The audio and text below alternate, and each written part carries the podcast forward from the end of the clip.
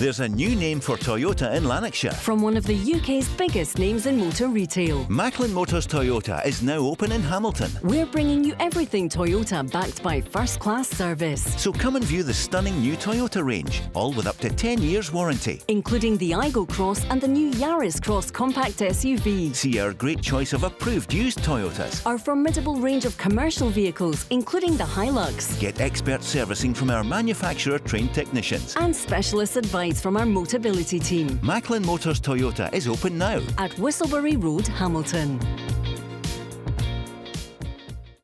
The Go Radio Football Show with Macklin Motors. Brand new Toyota showroom in Kennishead Road, Darnley. Let's go! Yep, Barry Ferguson, Peter Grant. Anyone resigning today? Any big news breaking here at five? Barry, you're with us till seven tonight. Yeah, yeah I'm, I'm here. Yep, yep. You're not resigning. You're not disappearing. Well, I hope not. um, maybe you're going to come out with a bit of news. I, I, I, don't know yet, but no. Yeah, I know what you're talking about. Obviously, yeah. Nicola Sturgeon is the big news today. Heard it breaking this morning, and Peter as well. For I heard she's going for a Leeds job. Yeah, uh, I saw that line today, Nick. Uh, they said about who's the who's going to take over, and it was Ange Postecoglou. You could say Michael Beale or whoever. Listen, what about the cup final referee? We know now who it is for a week on Sunday. Nick Walsh in charge. The fourth official is Kevin Clancy and the VAR boss is John Beaton. Let's hope, Barry, we're not talking about it too much uh, a week on Monday. Yeah, well, going to wish them all the best, no, no doubt about that. But again, I hope it's um, listen. It's two teams that are in real good form at this moment in time, and I honestly believe it will be a a top game. Two teams are going to go bang at it, go for the win, and I just hope and pray that that VAR um, isn't needed um, during the cup final. Peter, how are you feeling? Does it does it matter who the referees are? Not for me. Well, I think you see the decisions we made. They've all made bad decisions. They've all made good decisions at certain times. You know, so you never ever concerned, as I said to you before, you never concerned yourself who the referee was. You know, they have to make the big calls on the day. It's a job that I wouldn't like to do, but it's there for them, and maybe this will be the one that people will blow VAR right out the water. We'll find out soon. Huge game here in Scotland tonight. So it's not Champions League or whatever. We know there's no Scottish involvement now. And we wonder why. Maybe talk about that. Will we be back in Europe at the latter stages? Maybe in Europa League next year. 08, 08, 17, 17, 700. And two men with massive experience in Europe Peter Grant and Barry Ferguson. But Barry, Motherwell against St Mirren. All the games on tonight. You know, there's Arsenal, Man City, there's Borussia, Chelsea. But you're going to watch the game in Scotland. Yeah, listen, massive games in the Champions League and obviously the the Arsenal Man City game. But yeah, my eyes will be glued to to Motherwell St Mirren. Um, it's a big one.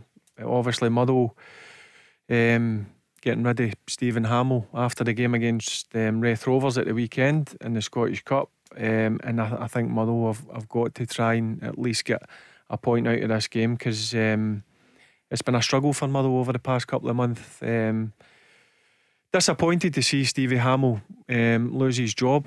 Um, I think he's a young manager who um, I thought would have done well in the long term. But listen, it's a results driven business. The results ain't been good enough for Motherwell, and sadly, he lost his job. So it's a big one for, for Motherwell tonight against a, a St Mirren team who um, are going yeah. pretty well mm-hmm. under Stevie Robinson. Peter, huge night for Stuart Kettlewell, just recently back, you know, in football, helping in the academy. I think. Yeah, but he's a very good football man, Stuart. Yeah. You know, and he's, as I say, he's come th- he's worked Oracle as well in the respect of he's done all the youth, but bringing young mm-hmm. players through, done a great job with Ross County, and as you say, you've you need a steady pair of hands, and he loves his football, he, and I think that's a thing that's going to be important.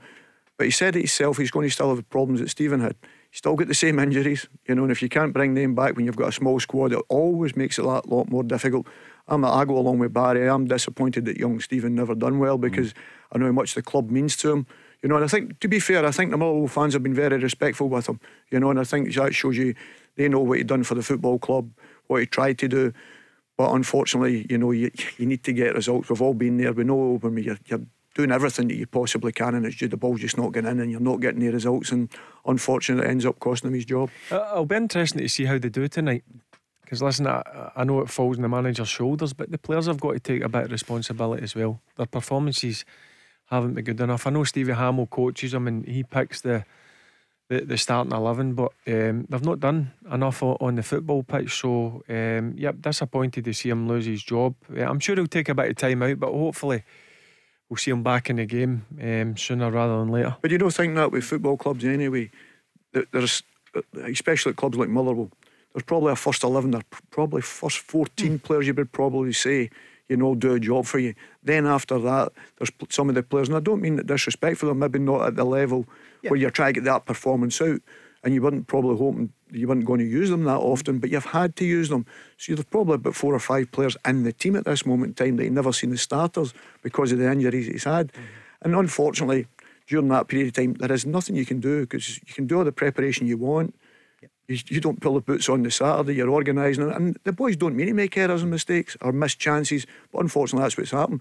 He's not had that first 11 that he wanted to choose from. And that happens with most managers. You see that. You mean, look at anybody would say down Leeds, we're talking about Leeds there a minute yeah. ago, you're talking about Jesse Marsch. Everybody loves watching Leeds because they're having a go in every game to try and win every game.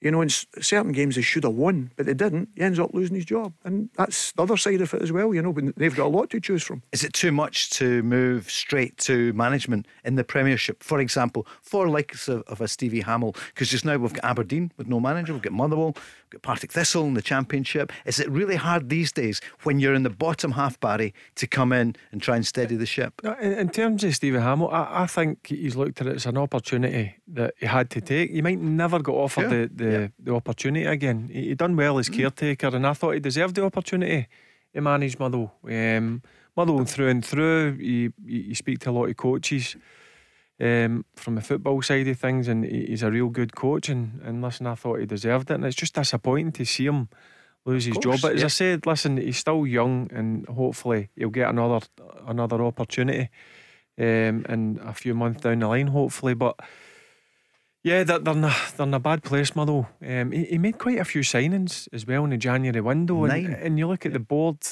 backing them to do that, and then yeah. two weeks after him bringing in, you says, what was it, nine players? Nine players, yeah. Nine players, they, they obviously uh, dismiss him, which give them a bit of time and let them bed in. It takes a bit. Of, it does take time for players to get used to a new style of play. Certainly playing up in, up in Scotland, it's a a difficult place to play your, your football. So I thought they should have at least give him another few games to see how it went. But listen, they've made the decision. And hopefully they'll get a reaction tonight. We're getting a good result against St Mirren. You look at that side, both sides, Paul. You're talking about experience, yep. whatever. You're talking about Stephen, but then you go to Jim Goodwin. Yep, he's got a lot of experience in the respect to that, you know. So Ian McCall, Partick Thistle, yep. a lot of experience. You know, I mean, there's not many more people with experience than these guys. You know, and they've done fantastic jobs where they've been, you know, at many clubs um, done a lot of a fantastic job. But as results, it was a strange one. Obviously, when I heard the news, yeah. you know, it was strange. Ian McCall. The timing off it, yeah. you know. But there's been a bit in the background there, isn't there, going on, I think, with the supporters and whatever at the start of the season. And yet, Peter, sorry, that could have been one of the biggest cup uh, upsets ever. Of course. And, and that, they were just. And know, that's a fine line. And yeah. you're reading that the, the decision was made a couple of days prior, which I find strange. You know what I mean? But you couldn't sack him if you if they had won at Rangers. You, they couldn't have sacked him, could they? Well, the way the, the way the, the press and that have been talking as if it was already done. You know, I'm not sure Ian was aware of that, but that's probably the way they were looking at it. And listen, people do it for different reasons. Some guys, as I'm not a new sort of board team in there, yep, maybe they want to work right. a different way, and there's different reasons guys lose their job. But it's a lot of experience out there when you talk about Alan Archibald going as well, Neil yeah, Scally. Sure. They've had a lot of experience round about football clubs at an important time. Jim had that, as I said. Stevie maybe never had that um, um, experience uh, of a coach, but he's been round about football for a long time, playing it and coaching the younger ones, seen Motherwell a lot, understanding the problems that you have at a club like Motherwell. And sometimes you, are going to have to go through that. There can only be one winner. You know, that's it. There's some one team wins the league, and that's it. You know, the rest of them are predominantly, there's about six of them always fighting going to who's going to go down or up or stay up or whatever, who's going to get into Europe. And they, they are problems. But financially, you'll find out the teams that spend the less money are the ones that's going to be struggling nearer sure. the bottom. Yeah. The economics come into it. Are you optimistic for the well tonight? Barry, you're looking forward to the game. Be a uh, huge crowd. I think there'll be a big crowd tonight. I would imagine. Well, you yeah. just look at the crowd they took through Kirkcaldy. I know, two and yeah. a half thousand away yeah, fans mean a, a, brilliant mm-hmm. support. Mm-hmm. I'm sure they'll turn out in their numbers tonight. Look, St Mirren are a good team, but the, the thing, the, the problem I think Motherwell have got is it's their playing surface now. Too Teams good. actually look forward. Players look forward to going to third parties before three or four years ago, it was never in the best condition. Now it's like an absolute bowling green. So as a footballer, that's the, the type of surfaces you, you want to play in, uh, play on. Sorry, um, I think it'll be a tough one for Motherwell. I think they'll be happy if they take a point tonight because. I think St Mirren are well set up, they're well organised, they're well drilled, um, and it'll be a tough one tonight. A hard one to call, but I see it as a draw. Okay, we'll talk about it in the next couple of hours. Motherwell fans, what do you think? And St Mirren fans as well. 08, 08, 17, 17, 700. It's funny game, isn't it? St Mirren looking for top six and may well be in there. Give us a call 08, 08, 17, 17, 700. Peter Grant back from Dubai. Sun kissed, isn't he, Barry? Just looking there at Peter. You're looking really well. How was it there? It was fantastic. Yeah. You know, great. The supporters club Dubai hoops were magnificent with us. You know, what I mean, treated us exceptionally well, and it was great to catch up with Big Roy, Brian McClair, Derek Whyte. You know, so the old stories and whatever. And it was great to see some of the guys that I hadn't seen for over 20 years that was over at the hoops um, Wow. because it was 2008.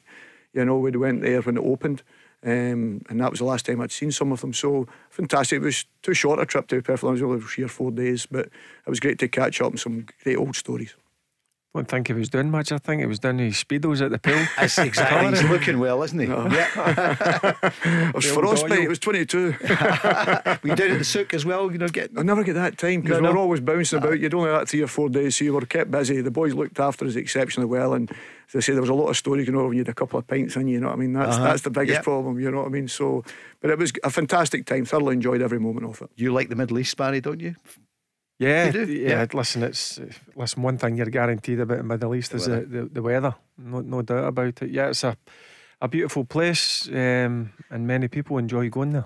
We wish we had European football tonight, but we don't. Is it going to come back for next season? I know the fact that you know Celtic and Rangers were in the Champions League. Then Barry, the, the casualty has been you know Europa League football. We don't have any. It's been about what six or seven years since we've had nothing after Christmas. Yeah, it's disappointing. You, you always want to have European football after the, the Christmas and New Year period. Um, unfortunately, it's not to be uh, this year. Um, hopefully, um, come the end of the season, we'll, we'll obviously find out who's going to be in the, the, the Champions League um, straight in it.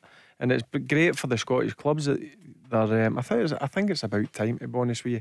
How I, I couldn't get my head round about that. You win the league and you have to play three or four um, games.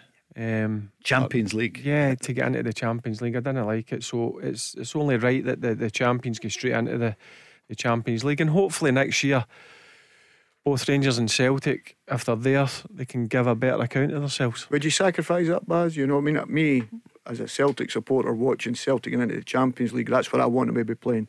If it means you don't go through to Europa League after it, uh, that doesn't really concern me. But the performances they put in, you know, was excellent.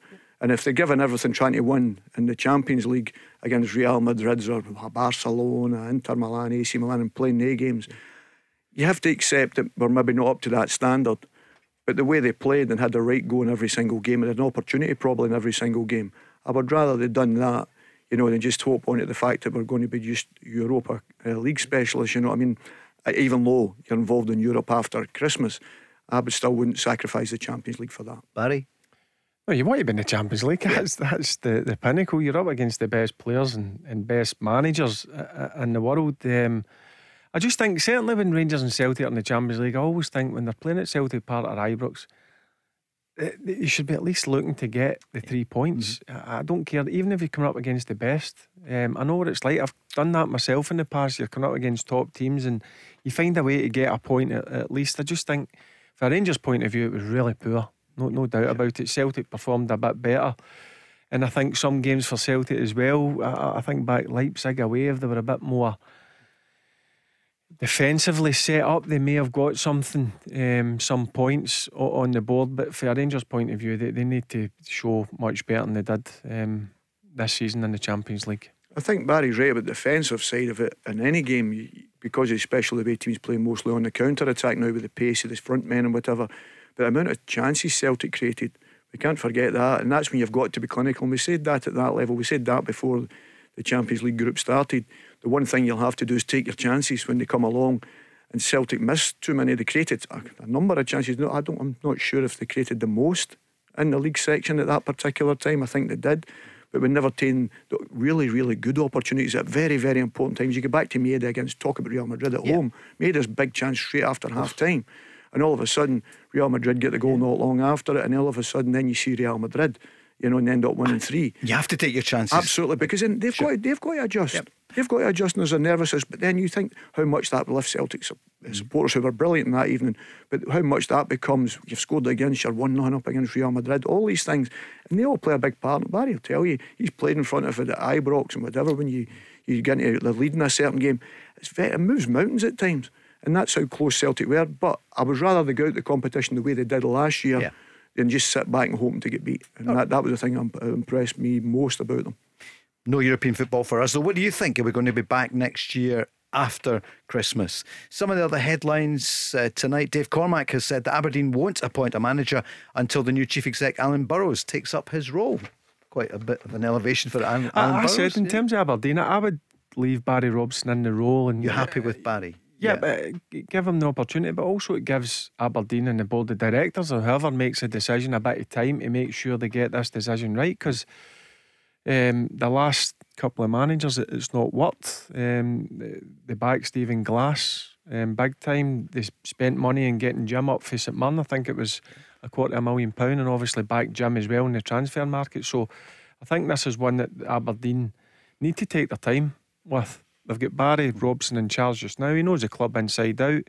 He's got a, an experienced guy beside him who's worked under Steve Bruce as well. So I think give Barry the opportunity and that allows the Aberdeen board the time to make sure they get the, the right choice. Sounds sensible, Peter. Do you agree? Yeah, well, I've been there, Paul. When I was at Fulham, Felix uh, got the sack, and I taken over as caretaker manager for three games.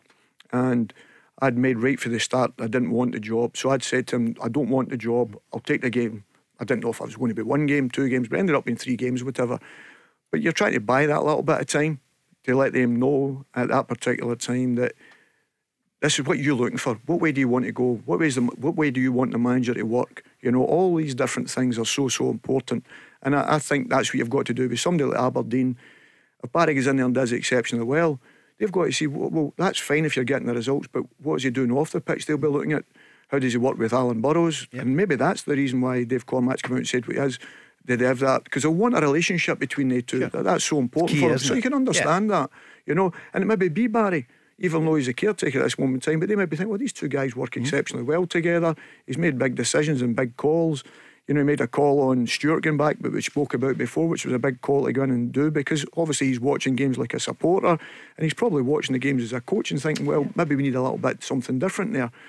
But sometimes you have to take that little bit of time. Everybody else round about you is desperate for you to make a decision yesterday, you know. So that that's the problem you have. But I can understand the reason why, because if Alan Burrows is going in there Yeah. and he is the guy that's got to work with the manager, I can understand that 100%. No pressure on Barry Robson because it's uh, Celtic in Glasgow on Saturday. Yeah, this weekend we're charging towards it. We know tonight we've got Motherwell against St Mirren, and then we've got Celtic Aberdeen, Dundee United, St Johnstone, Hibs against Killie, Livingston Rangers, St Mirren against Ross County, and then Motherwell Hearts on Sunday. I think that's the Sky game. 08, 08, 17, 17, 700. Lots on the go. We're going to take your calls. We're going on the lines next. That's after this. The Go Radio Football Show with MacklinMotors.co.uk. Your local friendly experts for new and used cars. I wondered, do we think that Kylian Mbappe likes VAR tonight? Because last night, apparently, uh, when his goal was chalked offside, it was 0.1 millimetre offside. It was his big toe. His wee toe. It's. You know, is this not an entertainment game? Do we not en- want to encourage goals, attacking football? Are we really going to? Is that what it means now? I suppose by the letter of the law, they'll I, quote I'm, it. hear, I mean, I'm hearing some belters that you're getting people drawing the lines thicker than other ones. Even you're watching that's that on the telly, it Yeah. looks as if, If remember. certain lines thicker, and you're thinking, well, what is offside? I don't know what's offside. I mean, it was a fantastic goal, but if you're looking at it, yeah, it was offside. Going with you know, but you're thinking that uh, the game's supposed to be about goals. We understand that, but listen, put it. That's what we're talking about. So you're talking about Celtic Rangers. If that happens and they don't give offside, well, they're going crazy about it, saying VAR doesn't work. So on the on the rules last night, you're saying yes, he was offside. Blurred lines, Barry. Let's go on the lines. Frank is on from Glasgow. Hi, Frank. Good evening.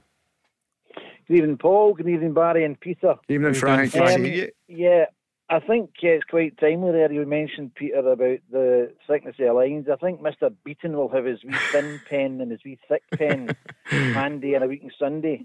And I'm no joke when I say that. You can laugh if you want. Um, I think the big hitters have been brought out by the, the authorities. I think it's quite clear it's um, all all systems go to stop Celtic winning this cup um, and the league, as we've seen so far. And um, it'll be very interesting to see what happens with Mr. Walsh at the whistle and Mr. Beaton with the with the um, the lines wherever they want to be drawn. Peter. Well, I've always said that as well, Frank. I agree with you. No, Oh, I'm only yes. joking. I'm only Frank's joking. got his, no, you no. know, view, which No, is- of course. yeah. Listen, I, I don't. I, I genuinely do think the guys are trying to do as best as they can. I've never said the quality's that good, Hmm. and that's my biggest worry. Is I think the standards has went down for the years. When I played, it was McGinlay's and the Hopes. And they all made bad decisions. You know, they weren't as consistently wrong because they weren't getting pulled up with VAR, and that's why I'd have preferred the game without VAR. I'd rather goal line technology, as I said many, many times, because further back the pitch, penalty kicks, that's always been part of what you would talk about in the pub, I would talk about after the game. That was always part of football. I don't think people genuinely cheat. I, I genuinely don't. Th- this is that's my personal opinion. I don't think they cheat the game. I think it's very, very difficult. All eyes will be on it anyway. Mm. And listen, there's a professional pride in whatever you're going to do. I, I for take Celtic Rangers out it. If it was Aberdeen Hibs in the final, there'd be a professional pride in uh, performance and name coming out and showing that I want to show people how good I can do my job. So all eyes will be on them anyway. So there's very, very thin lines that they can make mistakes where people are not going to question anyway. So you're hoping that that's going to come into play. I'm hoping to God we don't even use VAR in the, the cup final. That's what I'm hoping. That's that's what I'm hoping, and praying for, because I don't want anything in that It's particular a stick game. on. We're going to use it.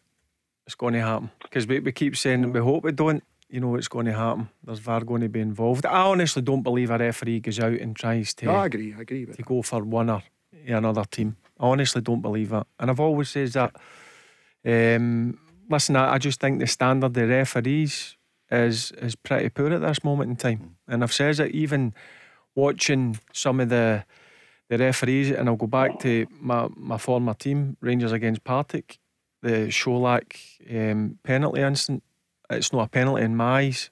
Um, the referee goes off, looks at the, the monitor, and what worries me is he thinks it's a penalty. And then obviously Partick Thistle's penalty with Tillman getting pulled down by the contacts outside the box, and then there's a slight tug on his on his arm uh, or on his sleeve, should I say, and it's it's nothing to bring him down, and that's not a penalty, and he still thinks that's a penalty. So that worries me. Do you think the VAR officials are running the game now rather than the talk? Look at Willie Collum. Is he not having a really tough couple of But then months? have a bit of balls to go over to a Yeah. screen, Paul, Sure. and make a decision for yourself. That's what I'm looking for referees to Yeah. do. Well, I, I watched the game last night, and it was Mike Oliver seemed to make the decision on the football pitch last night without going to watch the screen. And we spoke about it. Was it the Morton game against Celtic, oh, Frank? And you can remember that. That's mad. And it was a terrible decision, Efe Ambrose, and no, no Celtic supporter, no Celtic player even claimed for it. And the referee's right watching it because I'm, I'm at the game and I'm watching him watch. He's five yards away, and he must be looking at it thinking that's not a penalty kick, mm-hmm. but he's still got to go way over to the screen.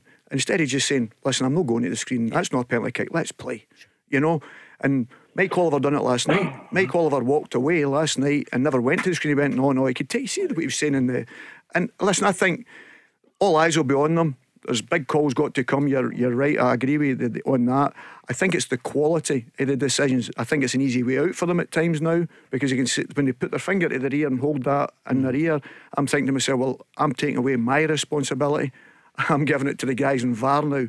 They've got to make the decision. So when I'm getting pelters on here, I'll be saying it's the boys up the stair that was making that decision. And I think it's the opposite. It should be the referee on the football A pitch. bit of common sense at times. I I know there's rules or whatever, but if you're looking at some of the decisions that are getting made, I'm, I'm sitting watching these games, and I'm sure you are, Peter, Uh-huh. Frank is, you are, Paul, and I'm thinking, how can they see that as a penalty? Absolutely. All over. Can I get back in? Of here, Paul? course, yeah. On you go, Frank. Yeah, I think um, we need to stop pussyfooting about here. Peter, you really disappoint me. Um, and you disappoint me, Peter, because I'll tell you why. I probably watched home and away 95%, maybe more of that of the games you played for Celtic, Peter. Yep. And if you're sitting there in that studio trying to tell me and every other Celtic supporter that, like myself, watched these games, that there wasn't some shenanigans going on in many of those games, not every game, and nobody's even seen that. And you, you, Peter Grant, are trying to tell me and every Celtic supporter that there was no funny goings on, dodgy decisions, and I mean ludicrously dodgy decisions. But I'm just, I, I, agree with you, Frank. No, no. Yeah, okay, no, okay, Frank, Frank. You're also okay. going way past in history, and we've been on about this many No, times. but- so, but wait a no, no, minute, no, wait, wait, hold on, hold on. Frank, we're not going to rewrite and go over. You've challenged Peter there and said you're disappointed. Peter, what would you say to Frank? No, well, I agree with what Frank's saying because my grandfather used to tell me when I was a kid. So I know what Frank's saying. We've always said that. And I don't mean chip on our shoulder, but I've always felt that. Has it not moved on, though? Of course, listen, people always make wrong calls. There were some shocking decisions when I played. Shocking. I would like to think it was down to the fact that it was just poor refereeing at that particular time. Uh, George Cadetti, you'll go back to that because I know that's one that'll probably be sticking in your mind, Frank, as well, at Ibrox. And because it was a Celtic Rangers game. But there was many, many decisions we played in. There was wrong calls, you know, and I, I, I get that. But I can know uh, the thing I would always say. See if I knew it was a Celtic supporting referee and his family were Celtic background and whatever. Yeah. I didn't want him to be refereeing the Celtic games Why? because I always felt they went the other way. I always felt there were more chance of them giving the decision to prove they weren't a Celtic background. Right. That was the way I always felt. So it doesn't matter. We've got to Go understand. back in, Paul. Yeah, sure, I'm going to bring you. in, But surely the referees do their best in that moment. but- but- and that's what you were can, saying. Can, can Yeah. I just say something, Yeah, Frank? course. you Yeah. actually believe that a referee goes out there to try and make a decision against Celtic? Uh, Barry, Uh huh. with the greatest respect, and I mean this with the greatest respect to you, you you were in a club that didn't suffer decisions the way we did. Now, I, I, I, this is Paul, Paul. You interrupted me there saying I was giving you a history lesson. We need to put history in context in order to see what's happening today. Now, Barry, I'm telling you, and I, before I say anything, I we and all Celtic supporters have never said every referee is bent, every referee is a Rangers supporter, and, and making blatantly bad decisions. We're not even saying that. We're saying some referees, and that's without question. And I can give you examples of Rangers supporting referees refereeing Rangers Celtic games and other games involving the clubs. It should not happen. I've been, I've been on the, your programme Yep. about a month ago. Yeah. I made that point to Andy Walker. You cannot and should not have, be a Celtic fan or a Rangers fan, refereeing the club that they are a, a, aligned to. That is to me, and, and But- but it's very- very difficult here, my Frank. Point. That's not my point. That's not my point. Ah, but wait a minute, let Peter answer that though. Or But listen, Yeah. I, I know 90% of the referees, and most of them are Rangers supporters. that, that's unfortunate. That's west of Scotland, you know what I mean? But but, but there's no going acceptable. Yeah, but that's what I'm saying. But there's no making away with that because if, say, we went right, you can't referee because you're a Rangers supporter, and you can't referee because you're a Celtic supporter. We'd have very little referees because somebody will say, "Oh, I'm a St Mirren supporter," and you'll say, "But what team do you really support?" Have I- that's the way it goes, you know. and you know that yourself, Frank. Can I speak? Yeah, you can. no, but but- how many Celtic supporters do you know as referees at the highest level? At the highest level, there's very few. Yeah, exactly. So you're going to get. Uh, but that, the point I'm going to make is you're going to get Rangers supporting referees or St Mirren or Aberdeen supporting referees. You're going to get that then because there's very little Celtic supporters referees that I know of in the respect of that. And that's not saying one's better than the other or whatever. That's just making the point. So you can't get the Celtic supporters to be referees. If a guy's making a bad decision on the football pitch as a referee, it's nothing to do with what club. I would like to think, I would like to honestly think with my hand in my heart that he genuinely made a bad, bad mistake. Even though my grandfather and all these guys had said, listen, that was a shocking decision. And we go back after the game, as I said to you, sitting in the pub, saying that was shocking. You know, shocking decision, whatever he's done there. You know, but I don't know if that's down to the fact, but we can't go around and say you can't referee a Celtic and Rangers game because predominantly your best referees are going to be the ones, and they could end up being Celtic supporters or Rangers supporters. You get it down in England. Sure. And to be clear, Peter, you think that no matter who they did support, they're there as top They're referees and to be the best they can be. Yeah, Yeah. be professional. Yeah, exactly. But you, they're going to make mistakes. But, but at the time, we're all thro- throwing mud at everybody. We do Yeah. it. We do it naturally. We say, Yeah. "Oh, he's a big Rangers man." Of course, and we've all been there. And you'll say certain things, Frank. I'm sure in your life, and you'll think, "Well, I don't really mean that, but I'm saying it because it's against Rangers." And I'm vice versa. I've done the exact same. So there's no getting away from that. I'd make a call and say, well, if that had been Celtic, we wouldn't have got that. Of course, that's the way we think. And I'm sure Rangers fans maybe think the same at times. And I agree, we, we get back over this. But you can't have Celtic Rangers fans no referee in the game because we'd have no referees. it's as simple as that. That's not true, Peter. That is the biggest load of rubbish I've ever heard in my life. Oh, I, no, I disagree no, with it. no. Right, no, but like, can I, can I just Yeah, can I yeah. please make a point without without people jumping in? I'm trying to make a point that takes a wee bit of time to explain. Okay. And I'm not wanting to hog your show, but I'm trying. You you need to give me a wee bit of time here. I am not saying, and no Celtic supporter saying every referee that's a Rangers supporter, and the vast majority sadly are. And there's a question for you right away.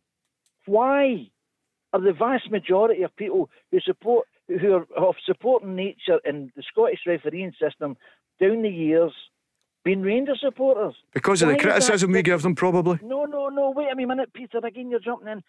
I'm asking you to listen to what I'm trying to say here. Think of the system that allows that to happen.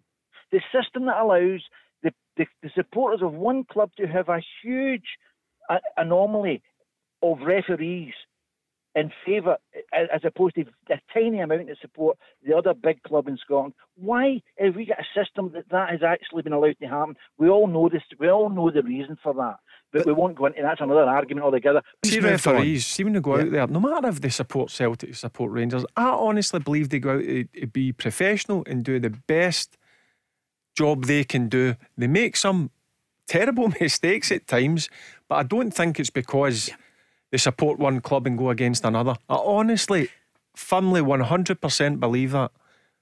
But it's like the percentage anything. It's like coaching. People will say, why is so many coaches not involved? And I'll say, well, how many turn up? That's why I said rewriting the history. You know, we can study at uni or college or whatever, but the fact is, I don't know the makeup of the referees as in who they supported, and it shouldn't matter. Uh, and Frank did say, oh, most of them are Rangers fans. I, I, I don't know that's the case. I couldn't tell you either. No, no. I- I'll be honest with you. Yeah. Like, if you gave me the list of Premier League referees, I couldn't tell you what team they support. But the thing is, the bottom line is, I'm going to be on criticising a referee. I, I don't even know what religion or who he supports Exactly. or whatever. I've criticised referees, good, bad, I'm different. I've done it all my days and to the detriment at times, unfortunately. I know I've had some shocking decisions against us. I know I've had big decisions. Listen, if you went to a Hibs sometimes or an Aberdeen or whatever, say, well, why did Celtic get that decision or why did Rangers get that decision? And I, and it's funny how things happen like that. And I, I just said to you, I thought I was hoping that VAR was going to change all this. I think it's just put the spotlight even bigger now with the lack of quality at times that we have. And I've said it. I mean, I'm a Celtic man. I look at the Morton game and it was never a penalty kick. and, I'm, and I'm being fair because it was a wrong decision. But it doesn't matter. So who was he supporting? Was he a Celtic supporter or Morton? Hmm. And it's the same guy that we criticise for being a Rangers supporter who gave the Celtic the penalty. And that's the point I'm trying to make. They all make bad decisions because of lack of quality at times. You know? Yeah. And it's the, the hardest job. I've done, done- as I said like a couple of weeks ago, you've done it in training. It's the hardest job ever. And I think Graham Porter's interview was very, very good. Yeah. He said he talked about us giving all the criticism and shouting at referees and then we're moaning about why young referees are not coming into the game. That's why. You know, because us as Celtic supporters, and we're browbeated them and said, oh, referees getting battered left, right, and centre. So none of them want to become a referee. Who would want to be a referee? Absolutely. Just about to Yeah, I say that there. That's what I'm saying. That's the point I'm making. Here's Brian on the line, a Rangers fan. Hi, Brian. How you doing, lads? All right. Hi, yeah, Brian. all right. What's your point? I Peter Frank would have Frank would have probably said said that the Morton penalty, the Celtic penalty of Morton was just left things off because it's only Morton. No, yeah, can do about I. I, I, no, I agree. It was a, it was a shocking they decision. win- They were going to win anyway, so they, they get Celtic. The, know what I mean? Another, the other one is Christopher Jullien's penalty cup final. Oh, I can't remember that one. Selective I'm only- uh, memory. selective memory. I'm only joking. I know. I know exactly what you're saying. Why, why, why? Well, dead easy. Know what I mean? But they didn't. Brian, it's a terrible line, but you, you, you're making the point that Celtic sometimes get the decisions as well. We'd like to think that the referees in the modern game, and there were things, you know, years ago, it wasn't right. It was too much of a club many, many years ago. But you hope now that good young men and women come into the game and be referees. We keep saying in this channel, not enough people want to be referees. And when you get some of that Who would abuse, you want can to be a understand referee? why. The amount of criticism, Sure. and scrutiny they come under. And you never win. No. You go home on a Saturday night, you can think you've played very well as a referee. Mm. But how are you going to decipher that? Because there's going to be a mistake you're going to make, and they do, and I, I agree with that. But I genuinely, I'd hope that with the quality people, and that's what you've got to remember, you would hope that they make the right decision for the right reasons. You know, and that, that's all I'll criticise them for is the, the reasons what they do. I can't criticise them for being a Rangers supporter, a St Mirren supporter, an Aberdeen supporter. And why that's would you? Of, of course, I can't do that. You know, because genuinely as a Celtic supporter, I want every decision to go to us. And I go back in many, many years, my grandfather, oh, the Yeah, referees sure. are always against us. Yeah. The usual, which we always had. And we were brought up in that. And I always thought that. And I, s- listen, some decisions you think, God almighty, how you can you make that decision? But I don't genuinely think it's been down to anything other than just bad refereeing. And Barry is a Yeah, former listen, Rangers. I, I, I criticise referees for some of the decisions I've seen that I'll, I'll talk about this season, Hmm. right? But you know what? We don't help them because one, they're no full time. We we need to try and get the standard up, and the only way I think we can get the standard higher is letting our our, our um. Our referees become full time. Now that's not going to happen overnight. They're not, not going to become better referees if they go full time next week. The following week they'll be getting all the decisions right. But I think it will help them. One, fitness. Second, they'll all sit beside each other and go through all their games. The the, the mm-hmm. referee at the weekend. They do you can- think they'll attract better candidates then if it's a full time job? Maybe. Yeah, but- yeah, but we, we, the SFA or whoever's involved n- need to try and get a pot of money together or try and get investment for somewhere to try and help our referees become full time. Because I think in time it will benefit them long term. I really do. Because Uh, it's well, a well- hard job. And another thing, they're only human beings as well, remember? Sure. Yeah. Well, you look at it down in England. They're full time, and there's is it Lee? I can't, Lee Yeah. Mason is getting off his job this week because of the, the decision he made against Arsenal, and they're full time and, and good money, very good money actually. And I think it's it's very difficult down in England because they're from all north, east, south, and west down there, Yeah. and getting jobs. But they can't come out and criticism because oh he's an Arsenal supporter or whatever. But they would like to.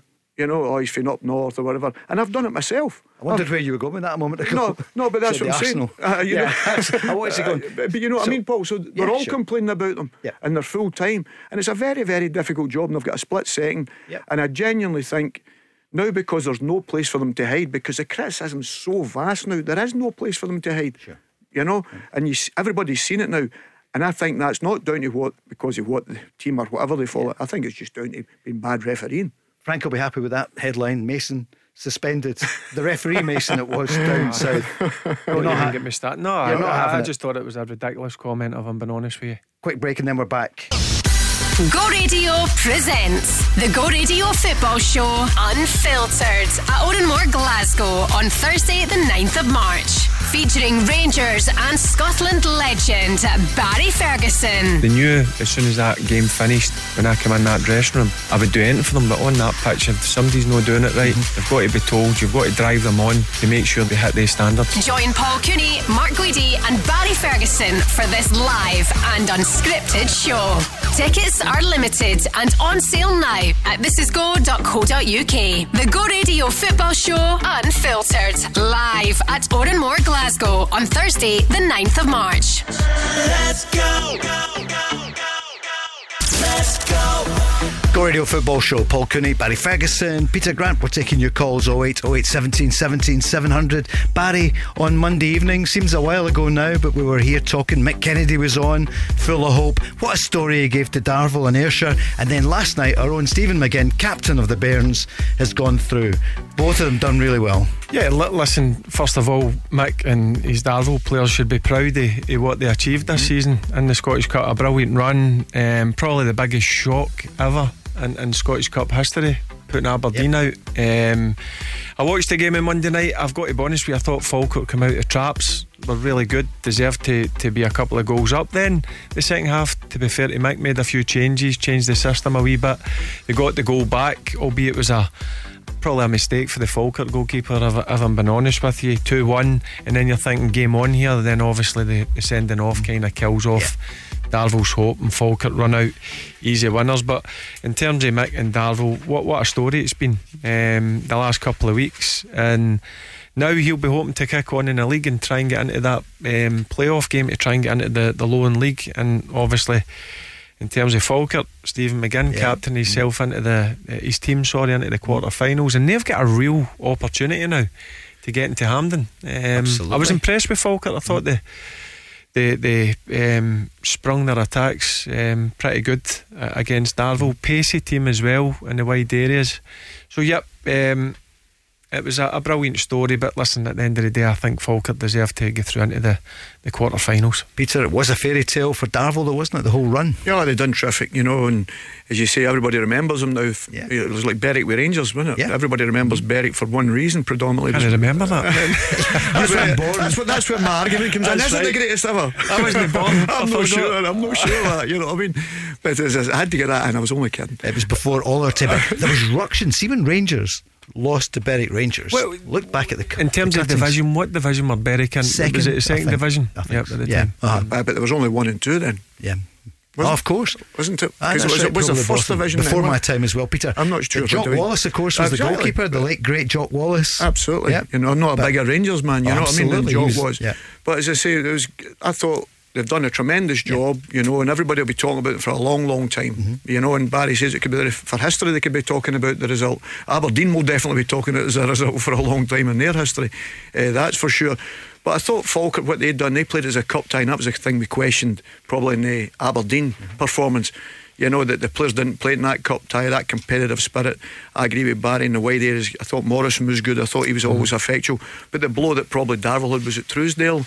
Is Yeah, it- come off. Come off yeah, yeah. and early in the game he got it, and he was he was. I thought he was very effectual in the early part of the game to got the knock, and you Mm-hmm. Yeah. just thought that was a big blow to them. And you need all your players. We keep talking about it. You need all your best players available in these moments, and I thought he handled the occasion in both games very well. So he was a big loss to them. But as you say, John and his gang have got to take a lot of responsibility. John McGlynn and that for getting through to the next round, having a very very difficult game. Yeah, Yeah. they clearly done their homework. You see what Stephen was saying? that they watched all the games. They've obviously watched Yeah. quite a number of their games, even their games in the, the West of Scotland League. So that tells you folk Falkirk were taking it seriously, and you just need to look at the result Darvel had against Aberdeen. Um, but listen, it's a brilliant story, and I'm sure Darvel will hopefully go on to get promoted into the Lowland League because listen, they're a club where you like Yeah. to see they've got ambition. I, I thought the surface again the other night. I mean, it's a credit to them themselves. They've got a good set up there, so it's a, certainly a club on the up, Darvel. Hope Hampden's looking good for the cup final. Otherwise, you should have it. Well, that, that's it. But that's what you Yeah. want to do. You know, there's Should no be, excuse for yeah. that. But it's got to be perfect. If we want to put showcases on, we've got to have the best mm. pitch for the showcases. Best pitch in the country then is for you. Fir Park. Let's go to Yes. Fir Park. Stephen Reside is on the line. Stephen, good evening. Good evening, guys. How you doing? Good yeah, evening, we're Stephen. good. How are you? More importantly, huge Motherwell fan. It's been a horrible uh, number of weeks for you. How are you feeling before tonight's game? Well, anybody that's seen my Twitter at the weekend would, would know Yep. that I wasn't a happy guy. Um, Yeah, we, we read it out on air, Stephen. We read what you were saying about the passion, the colour, and you get nothing back really. What you, so, what are you feeling for nothing. tonight? um, hoping that something will change rather than expecting it to. This is, these are still a group of players that have been on a decline for a year. Um, I- look at the goals that we've conceded this season, guys. Thirty percent of them, almost a third, have came from set pieces. So I remember Jose Mourinho saying a quote that only ten percent of corners, I know it includes free kicks as well, but only ten percent of corners end up resulting in a goal. We're not doing the basics. I spoke about it when I was on last week. It's the free stuff. It's defending your area, chasing bodies, getting tight to people, putting a tackle in. I don't, I don't expect to see Motherwell win every week, but I do expect the minimum from the eleven that take the field.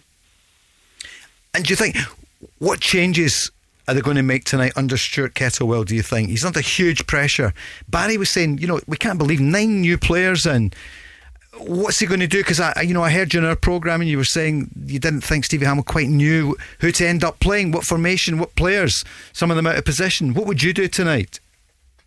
Well, I would like to see us try to up front and mm-hmm. change the shape. Right. Since Joe Efford got injured, I think it was against Hibs on the 8th of October, we've won one league game, and that was against a Dundee United side that had 10 men and we scored for a set piece. I think the shape was a big part of Stevie Hammell's problem. We played a, a, a formation that relied heavily on wingers, and our wingers didn't have any pace the minute the effort got entered. So I think if he's going to try and get anything out of the same group, it needs to be a change of shape. I, I don't particularly want tonight to be pretty. Mm-hmm. I'll take a 1 0, it can go in off somebody's backside for all I care. Um, but we need a change of shape and a go to up front, occupy the two centre backs, please. What do you say to that?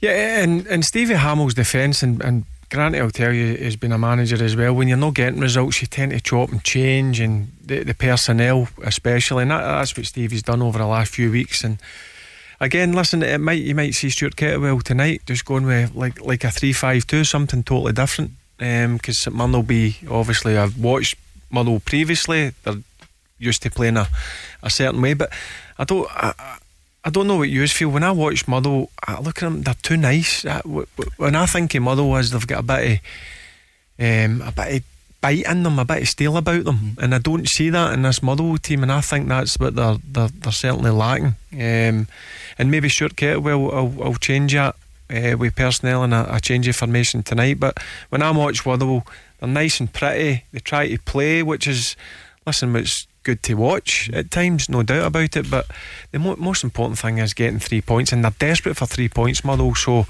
listen, it's maybe back to front mm-hmm. yep. tonight. So you'd maybe make sure you win two. the first balls. If no, you certainly got to win the second balls, and make sure you get the three points. Don't care how you play. Ugly. Just coming off that pitch at the end of the game, ending ninety minutes with three points in the bag. Who's your best two centre half, Stephen? Who do you think, from a supporter's point of view? I don't think that we've really seen a centre back pairing that's been settled. So I think that's I, I agree. That's that's the reason I was asking the question. Can you bring that in? Have you got anybody that's coming back for injury? Because uh, Ian Stewart. Would you, would you play? Would you play? Would you play with three then? Because if you say you don't have a pairing, would you play a three then? Because St Mirren predominantly play with three with two wing backs, don't in a back three. They predominantly. Would you? No? I remember listening. I remember. Sorry to interrupt. I remember listening to Jamie Carragher and Gary Neville, and they said that teams that typically play a back three, it means that they're with three centre backs. It means that they're struggling um, defensively. And yes. certainly are. Yes. Um, so I think I think that that would be something that I think we should try. Yes. Just, just to give give Wayne Kelly a wee bit more protection. The Wayne Kelly's not been great himself since he came back at Christmas. I posed a question on Twitter today. Yeah. Should Wayne Kelly be dropped because he's been at fault for a couple of goals against Mirren against St Johnstone. I think he could have came for a cross when we played at Ibrox, and then certainly one, maybe two at the weekend. So mm-hmm.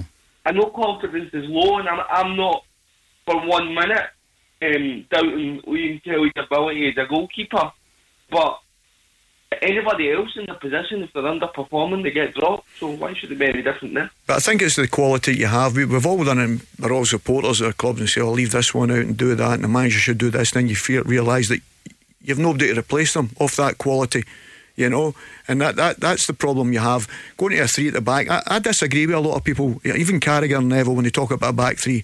I looked at a back three and always thought it was attacking because it allowed two wing backs to go further up the pitch. I allowed exactly what you're saying. I could play with two strikers, I could play with three central midfield players, I could play with one as a 10 and two sitting, or I could play with one sitting and two higher. So it always gave me more attacking options. But what it did give me was a solidity if somebody just cleared the ball into the channel because predominantly even when we played 4-4-2 if you want to go back to their days the full backs were always running forward. So predominantly you're always playing with a back three if you're playing with a back four because you're saying to one full back you stay at home two centre backs stay.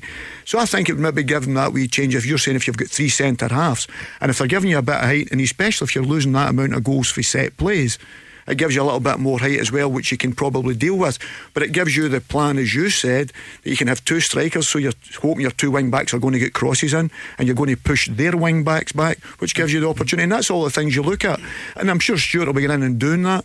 But whether he's got the players available to play that system, you know, with all these ideas in their mind, I don't know if you've even got two strikers. You know, I don't know that. Who would you have along with Van Veen? Try Jack Aitchison up front with him. Jack oh, yeah. Aitchison, mm. a bit of pace. Yeah, mm. yeah. yeah. Um, is Mugabi, Stephen? Is Mugabi fit?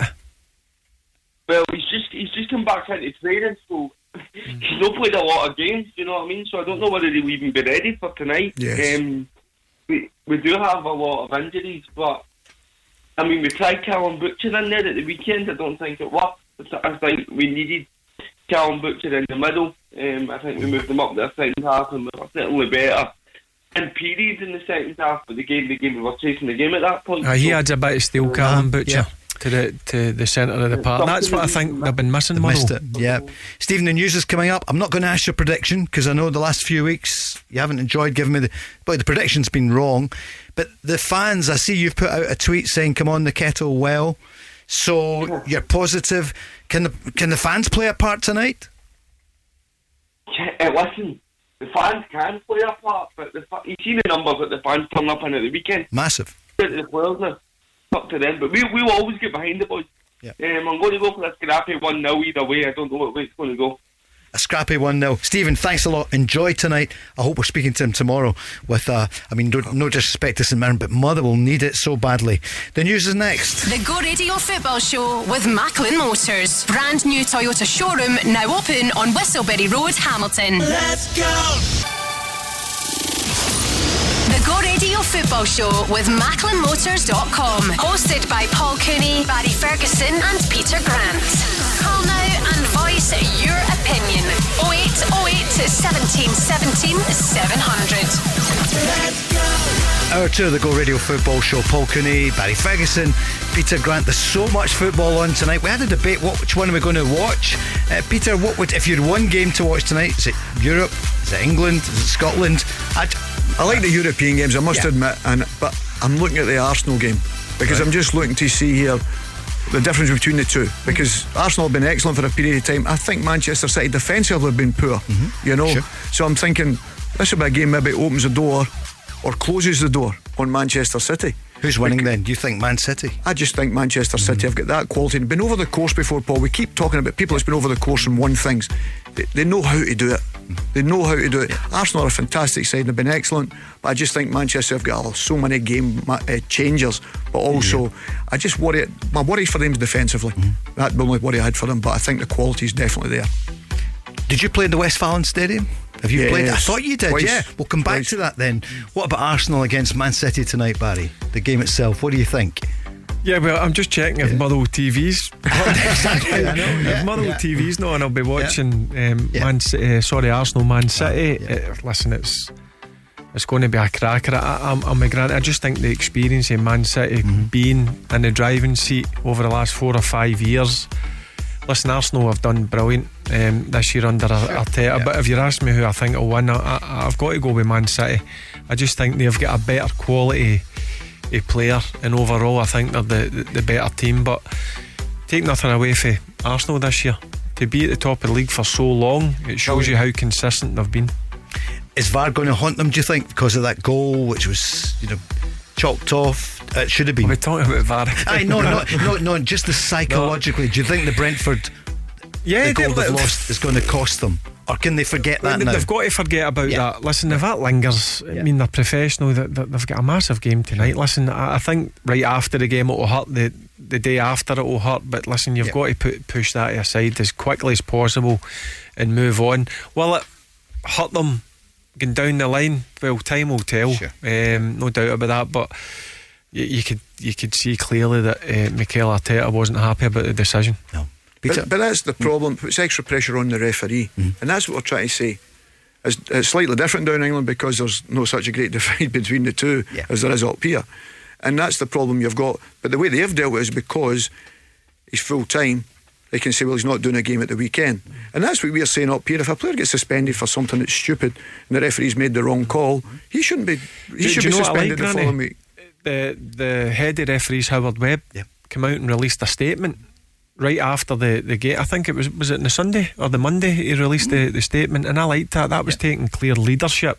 Barry, you, you, you, you refereed you down there. I Yeah. thought he was one of the No, best by, by a country mile. Mm-hmm. The way he spoke to players was like old school. He's adjusted to the VAR. He tries to explain the decision. I think he even tried to do that when he was a referee. If you went and spoke to him, I thought, Yeah. listen, what's happening here? And I think he's continued that. And I know that a lot of money goes into that, and Howard's went back into that job there, and he's taken over for somebody else who was full his own importance, Mike Dean. And all Right. these guys. You know weren't a fan of Mike No, Dean, you no. know, all these Yeah. guys, and I'm thinking he's Yeah. come back in Howard, and he's one of these even keel boys. You know what I mean? He'll say what it is, and he comes out and explains the situation. This is why it happened. We understand we've made an error, and that's all you're asking for. I'm thinking up here we don't have that clarity. Only when it suits, we have the clarity.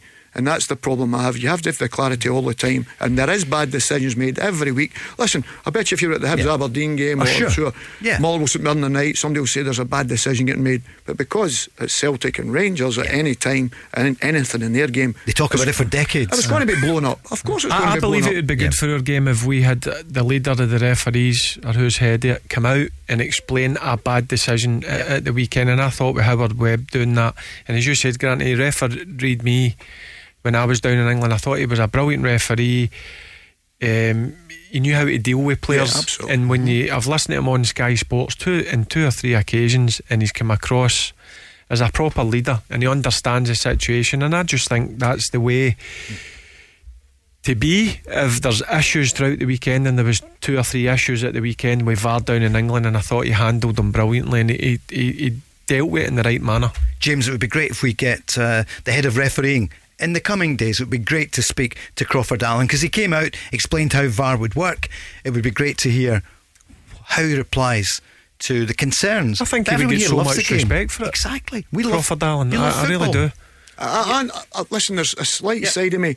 So, say you're refereeing Paul and Shoot's made the mistake. My- Barry's your boss, and Barry's coming out and criticising you. Mm-hmm. It doesn't really because we always complain about managers coming out and slagging their player, Yeah. Mm-hmm. and we don't think that's right. But you can say yes, there was an error made at the weekend. We understand that. We're working hard to make sure Mm-hmm. it's difficult. Then there's an explanation. Then I'm not criticising you. I'm just saying you didn't do your job right. I, Yeah. I thought you got it wrong. And as long as you come out and say, "Fine, we got it wrong," it hurts me. Because I told you, I've been in situations where it's costing people their job and whatever a big decisions cost people their job because Yeah, the sure. next the next day they've been sacked because they lost that particular game, whatever. So that's how important it is now. Before, Arguably, Jim Goodwin. I, Sorry. but, but, I- but before Paul, we never had an excuse. Yep. You know, now because we've got the VAR, which was supposed to attain the mistakes away, we're seeming to hell of a hell of a lot more of them, which is the thing that I can't understand really. Well, we talk about the best thing in the game, it's the fans and the players. Let's talk uh, one from Celtic, one from Rangers. For Rangers, Malik Tillman, there's loads. I see in the papers again today, they're still going on about the Partick Thistle incident. But what about his performance and the way he has matured, the way he's improving, the way he's getting become an integral part of the team? Here's uh, Michael Beale speaking about uh, Malik Tillman. No, listen, he's a very, very good uh, player, and that's why he's come from such a prestigious club. You know, as a 20 year old, he's a full international, isn't he? He played all the way through the youth ages with Germany. He's, you know, he's gone to play for America um, one of his parents, and he's played at senior international as well. At 20, he's come into our league, he's had to adjust. It's not easy. We've seen players come out of the Premier League and not adjust in this league, and we've, you know, players with big reputations have struggled. I think every single week he's getting stronger and stronger. He's learning a new position, which I think will keep him in good stead as he moves forward, playing more in midfield and running out of there. He's a joy to work with every single day. He's such a shy, humble, quiet lad. And so, listen, I'm glad that, that he's doing well, and uh, I, I, I can't ask him to play poorly just in case people are watching. Most improved player in recent weeks? Yeah, he's such a talented individual. There, there, there's no doubt about it. And he's only 20. People tend to forget that. This is his first real season. He's playing first team football. Um, and I just think he's getting better and better each game. Um, he makes a difference in the final third, Paul. He, he's he's a good presence as well. He's a good size for a midfielder. He's strong runner with the ball, great feet. And the thing that I like I like about him that he's changed over the, the last few weeks as well is his work ethic without the ball. He's doing he's doing the dirty side of the game really well now, and that's something that you've got to credit Michael Beale with. That he's obviously spoke to him about. Um, so we spoke about it on Monday. If Rangers are talking the four or five million euro mark for him, I- think he's a player that is only going to get better. And if Rangers are wanting to have that model of, buying players and selling on, he's one of the players that you could, if he continues this sort of development, two or three years down the line, you could treble your money on him. I think, Paul, because of the fact that we've been round about a lot of players, whether as coaches or players with them, we said about five, six weeks ago when there was a lot of question marks about him. And we said, there's no doubt about his talent. How are you going to get the best out of him is with better players? You know, playing them constantly, not taking them off or making them substitute. That's the only way you're going to get young boys, keeping them in the side. You know, because you've seen him a couple of times dancing by people as if they weren't there. You know, he great movement, as Barry says. He's got the attributes to be a midfield player or a front man because he's power and his style. And you look at his background, you know, and it tells you that. And we said if you get good value for him, what a terrific signing. You know, he would be for them because there is no doubt he's got all the qualities you know, for that area of the, the field, you know, and he can play. I think he can play different positions. I think he needs to be involved in the game all the time. And people say, oh, he doesn't run back, he doesn't do that. But there's certain guys that you say, that's not their job. Because the hardest thing is to be the creator. At certain times, yes, you can fill up areas of the pitch, and you expect everybody to be able to do that. But you can pick up areas of the pitch, and now people can find them with the ball. And then that's when he's becoming much more effective. But we said about five, six weeks ago, we knew the kid could play. Because as soon as you seen the ball at his feet, you know. But people saying, oh, he wasn't running back after the left back, and he wasn't running. We're thinking, is that really his position? Mm. But he has yeah. done more of that yeah. now, hasn't he? Yeah, yeah, yeah, but that's what I'm saying. But is that sure. really his position? No, you expect your best players, but that's not the thing. Sure. You know, his talent was what he's creating up front. You know, so he's getting more of the ball and he's doing more of his work where it's hurting the opposition. Yeah, well, what I'm saying, I'm, I'm not saying about running, but when he loses the ball, he's he's kind of his attitude five, six weeks ago was uh, somebody else will do it. If he loses it, his first thought is, can I try and get that ball yeah, back yeah. or can I go and help my teammates? And that's the difference that I've seen. Um, and I'm with the ball. Mm-hmm. I don't think you can coach him. Yeah, that's exactly. But he's is he playing more centrally? Ability. Is he playing more centrally yep. as a ten? Yep. But that that helps him out mm-hmm. because the yardage is different. Mm-hmm. Because what I was seeing him in certain games was right back, and you're thinking I really want him there? I'm thinking to myself, getting back onto a number four, as they call it nowadays, that deep sitting midfield player getting the other side to help defensively. There's nobody not good enough in any of the teams not to be doing their work against the ball.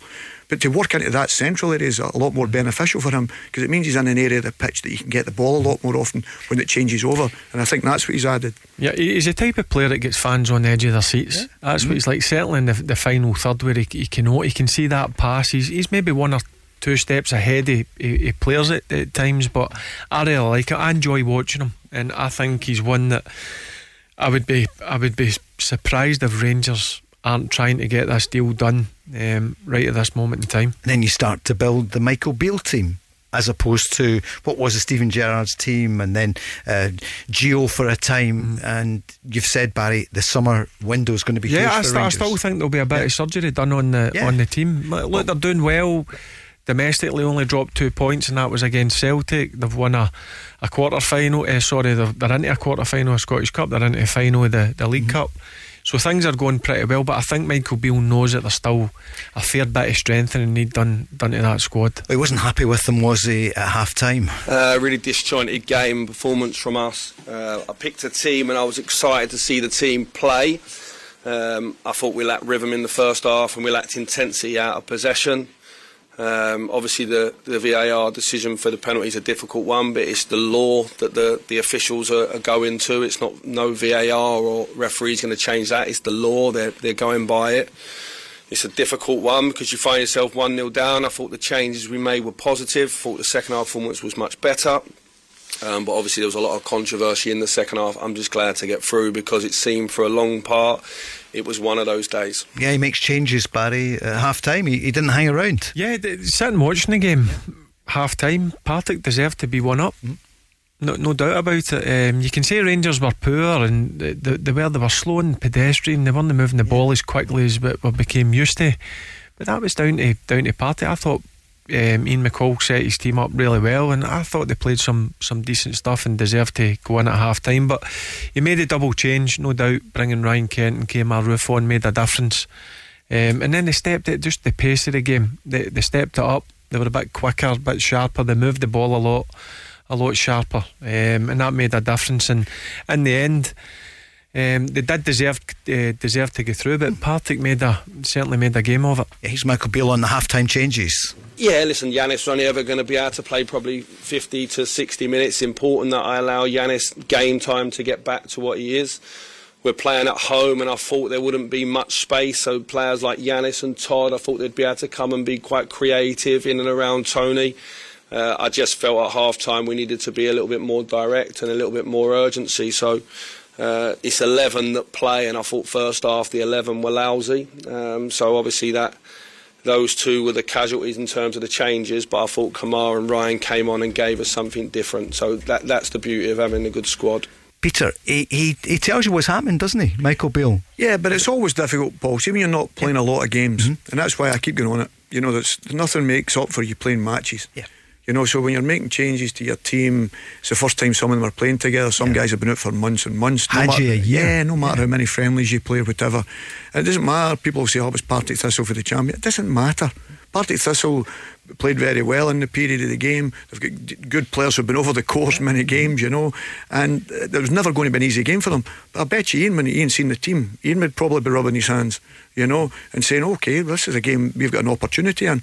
And listen, that's what you've got to do when you're at a big club. You've got to perform all the time, and we keep saying it. But to get the games in your leg, it's very difficult. So you can understand why Michael cha- made the changes. You know, to start these guys, where is he going to get them? Because he's maybe not going to take the chance in the league at this moment in time. But when he makes the changes, are positive changes, you know, and the, the team responded to it.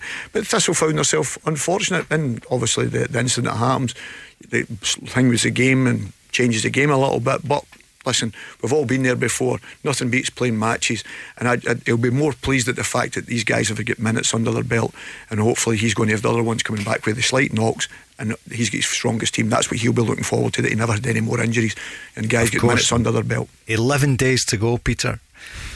Rangers Celtic, Celtic Rangers, the cup final. Barry, I guess, I mean, it's important at the weekend to keep the winning run going against Livy, but what would you rather do? Well, it's, it's, you know, w- w- sacrifice something in the No, league this no, I think no, win? no, You, no. you go your strongest team. That, that- that- listen, there's eight days before the cup final, and people will talk about artificial surfaces. No, you go your strongest eleven because you're going to a difficult place in Livingston. I know they had a, a freak result, no a freak, but a, a bad result. Sorry, should I say against Cali Thistle at the weekend uh, in the Scottish Cup three 0 But Shocker. no, you, you go your strongest team. I wouldn't want to get rested a week before a cup final. I'd be desperate to play.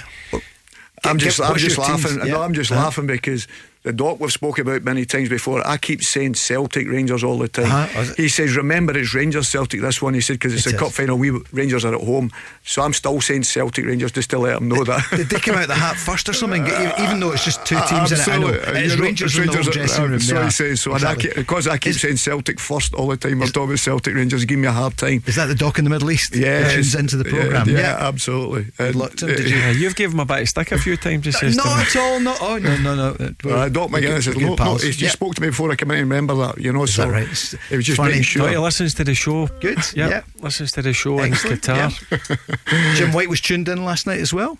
It's amazing the number of people. Richard Park was on Good. enjoying the All show good as men. well. They were all 'cause good for the, men. the They were all good men, yep. yeah. So They were all and good. more and more people making the switch. So Barry, what's your? I know. Can we talk about the team a week on Sunday then? What's the strongest team for Rangers? Would you say at the moment for the cup final?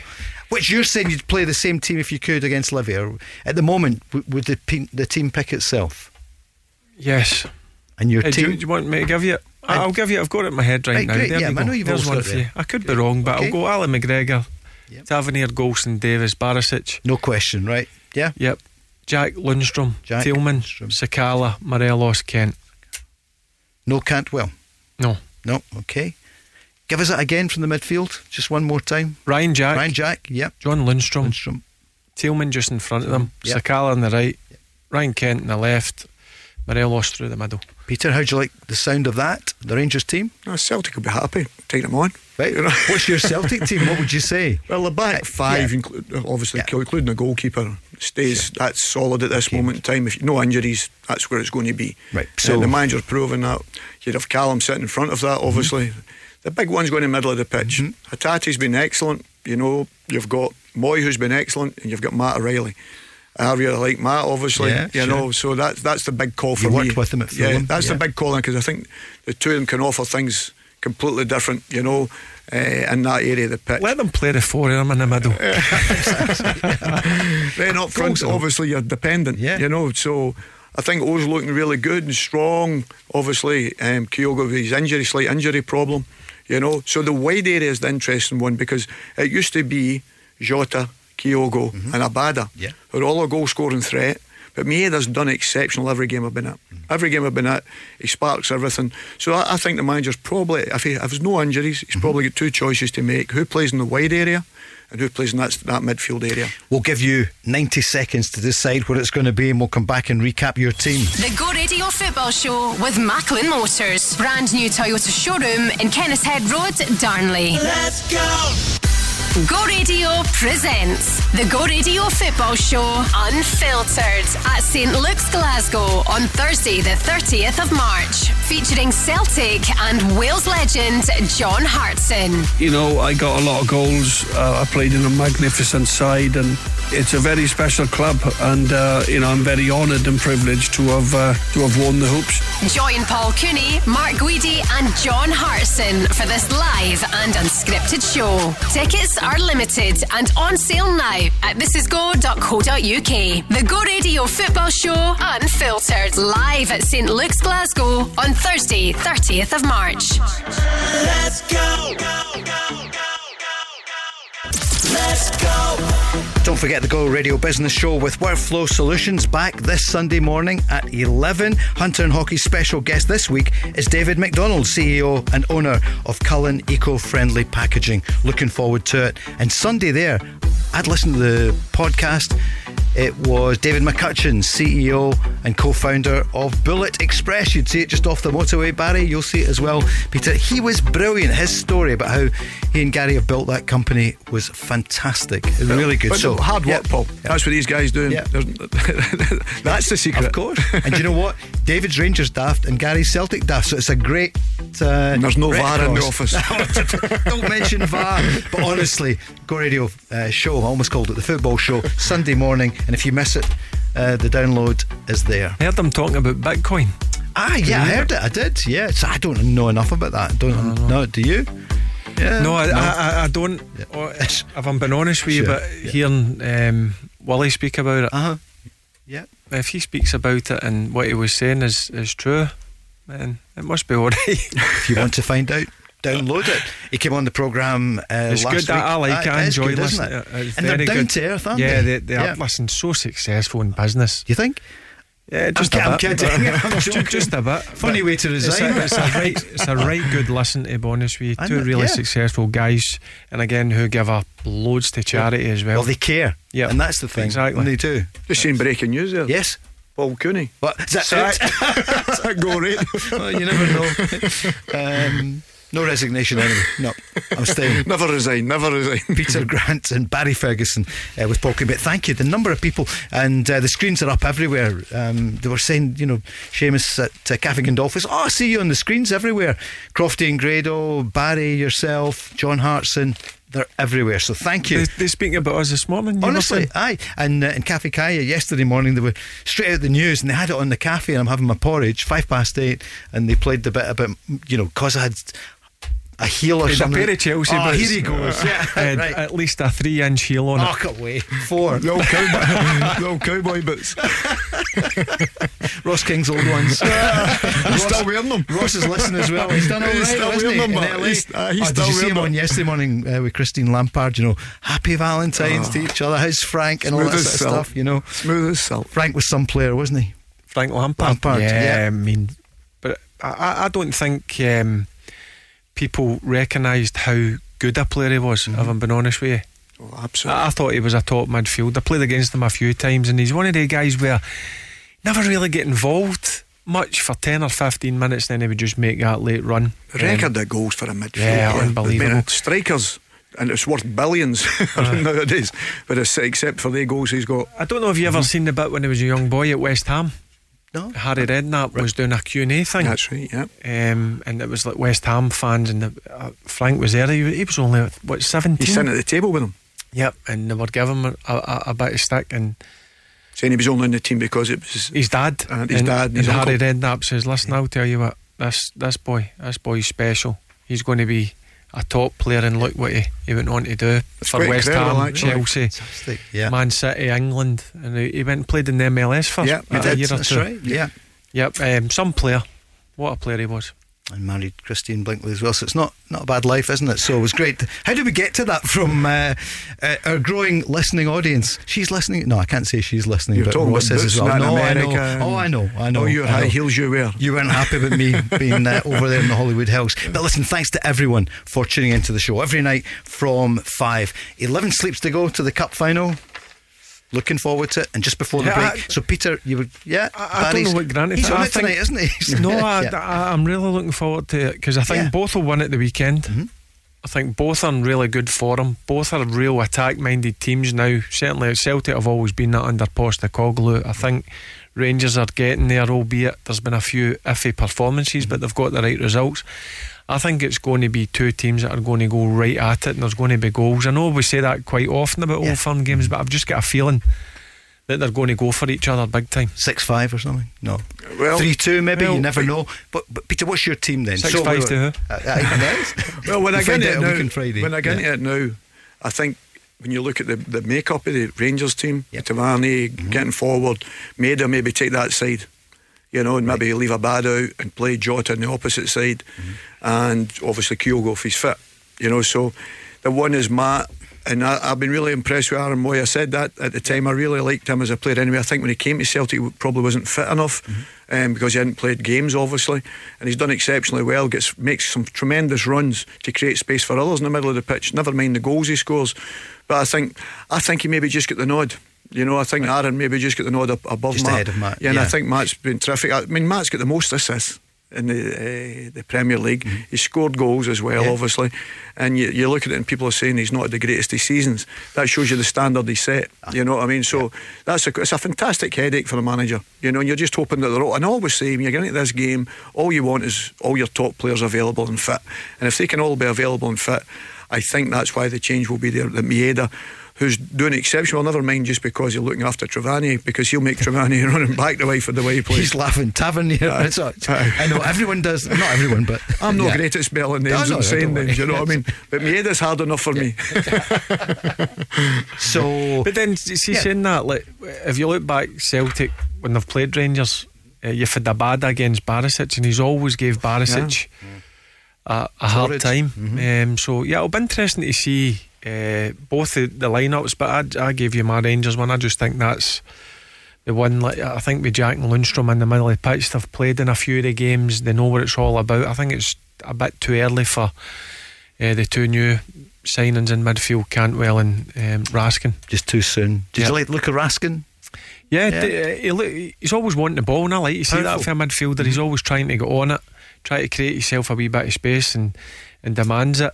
Again, looking at him, I, th- I still think he's got a bit to go fitness wise because he's, n- he never played a lot of football at Standard Liège because he was out the team because he never signed a new contract. But I like the look of him. Um, he, he looks a, a, a real decent footballer and.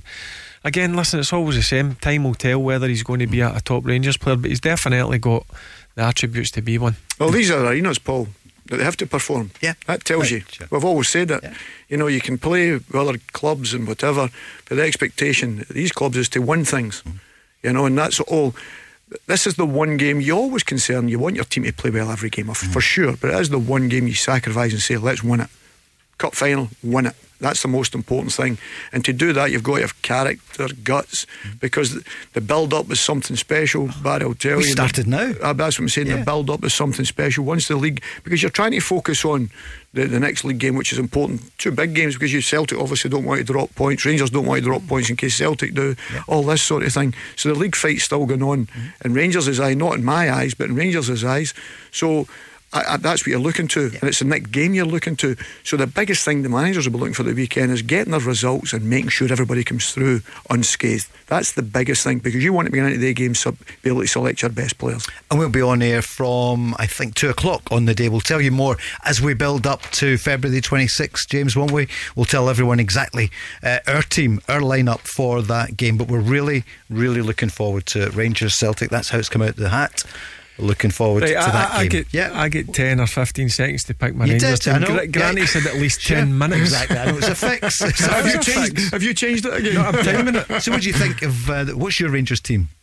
Same one as Barry said. Yeah. No, well, I think me personally, I look at Cantwell. He's better. I, I like him on the left hand side. I know he's been playing on that right sort of thing. We had you there the other day there, and I like him on the other side because I think he can influence the game coming inside and see the pictures open up. You know when you've got the, the able to do that.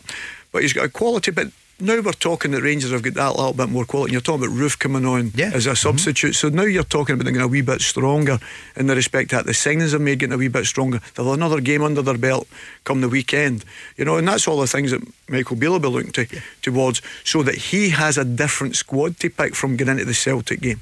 And that, that's the thing. I'm sure they're all available, are they? They're all available, are they? They're allowed to play in the cup final. I don't know about the signings, what it takes. Sure. You know, because we've seen what happened to Queen's Park, Indeed, obviously. yeah. You know, so No, I'm not no sure, issues I'm not sure if there's. not, I don't yeah. know the No, situation with that. sure. So if they're all available, all of a sudden they've got choices. Mm. I never had thought they had that a couple of weeks ago. Yep. You know, Celtic have always had choices, many of them. You know, and the quality doesn't drop, and their standard has been phenomenal. For, uh, their performance standard exceptional. It doesn't matter who they're playing; they get into every single game focused. And as I say, the manager can arrange that. The manager can push that into your head, but the players have got to take onto the football pitch. And great credit to them. Every game I've seen, that's what they've done exceptionally well. It's going to be some game. 11 days to go. We'll give you the team news from Motherwell in a wee while. It'll be out. We've also got the Arsenal against Man City lineups. Uh, on Celtic, though, oh, will he start the game? We're still waiting to hear about Kyogo. This is what the manager said after the game, just a few words after he went off with that injury on Saturday. We'll get a scan tomorrow. Obviously, um, there's an issue there. Um, he's a pretty quick healer, so hopefully it won't be anything too serious. But um, yeah, disappointing to lose him. But still no word, so unlikely to be in this weekend. Uh, and it could be huge for O. Uh, the cup final, your old teammate, I see Frank McAvenny is saying that this could be huge for the South Korean player. He could be Celtic's secret weapon for the game against Rangers. Well, we spoke about Jack Giakoumakis, how much we liked him, you know, and I think he's very similar to that. And I've been impressed with the, the, the cameos I've seen of him. He's another one that likes to get between the sticks. He wants to run the channel. He knocks people about. He's not scared to be hurt, and he gets his goal. So that that's so important for the strikers. People keep saying about it, and I know you can have that psychological. The player wants that goal because he's always judged as a number nine. As well, it can, be number hundred nowadays. I know that, but you can wear number nine. That's what you want to do. And there's no a better feeling for a striker putting the ball in the back of the net. So there is absolutely no doubt that's given him a lift. And if Kyogo's not fit. If Giakoumakis wasn't here, I'd be concerned. If sorry, if O wasn't in here to replace Giakoumakis, I'd be really concerned because that would be a big blow because nobody else played there. And we spoke about that prior. So the O- the timing of the O and that coming in, um, that shows you the intelligence of the manager that he's made sure he's had somebody a replacement in there before that Giakoumakis was going anywhere because it was one place we would have been shot if Kyogo did get injured then you never had somebody like Owen. But I've been impressed with him. Barry, there was nobody more respectful to Giakoumakis or, you know, wary of him at times, saying, well, if he's out of the team, you'd be quite happy. Uh, Ange Postecoglou must have seen something in O that is special because he could well start in the cup final. Yeah, he's looked decent. I, I thought he took his goal at the weekend really well. It was a real poacher's goal. He was trying to find that bit of space and obviously found the space and he tucked it away into the, the bottom corner. Um, and again, listen, I, I forgot when I was watching the Celtic game, he's only 21.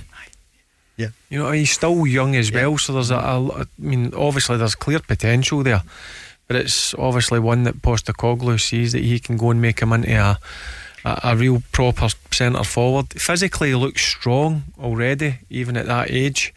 So, yep, he, he looks to be a, another decent capture for Postecoglou. I think that's what he's done very well. You know, if there's somebody going out the door, and that was always in the back of your mind saying, well, if Giakoumakis is going and not, not putting that, I don't mean a massive fight up for him, you know, they're saying they must have someone else here in his mind. And that's what the manager's done exceptionally well. You know, Juranovic goes Johnston. Things like that. And that's so, so important. You know, Moritz Jenz is going back. You know, you've got another left sided, natural left sided centre back being in. So before anybody goes out the door, he's made sure he's got a replacement in.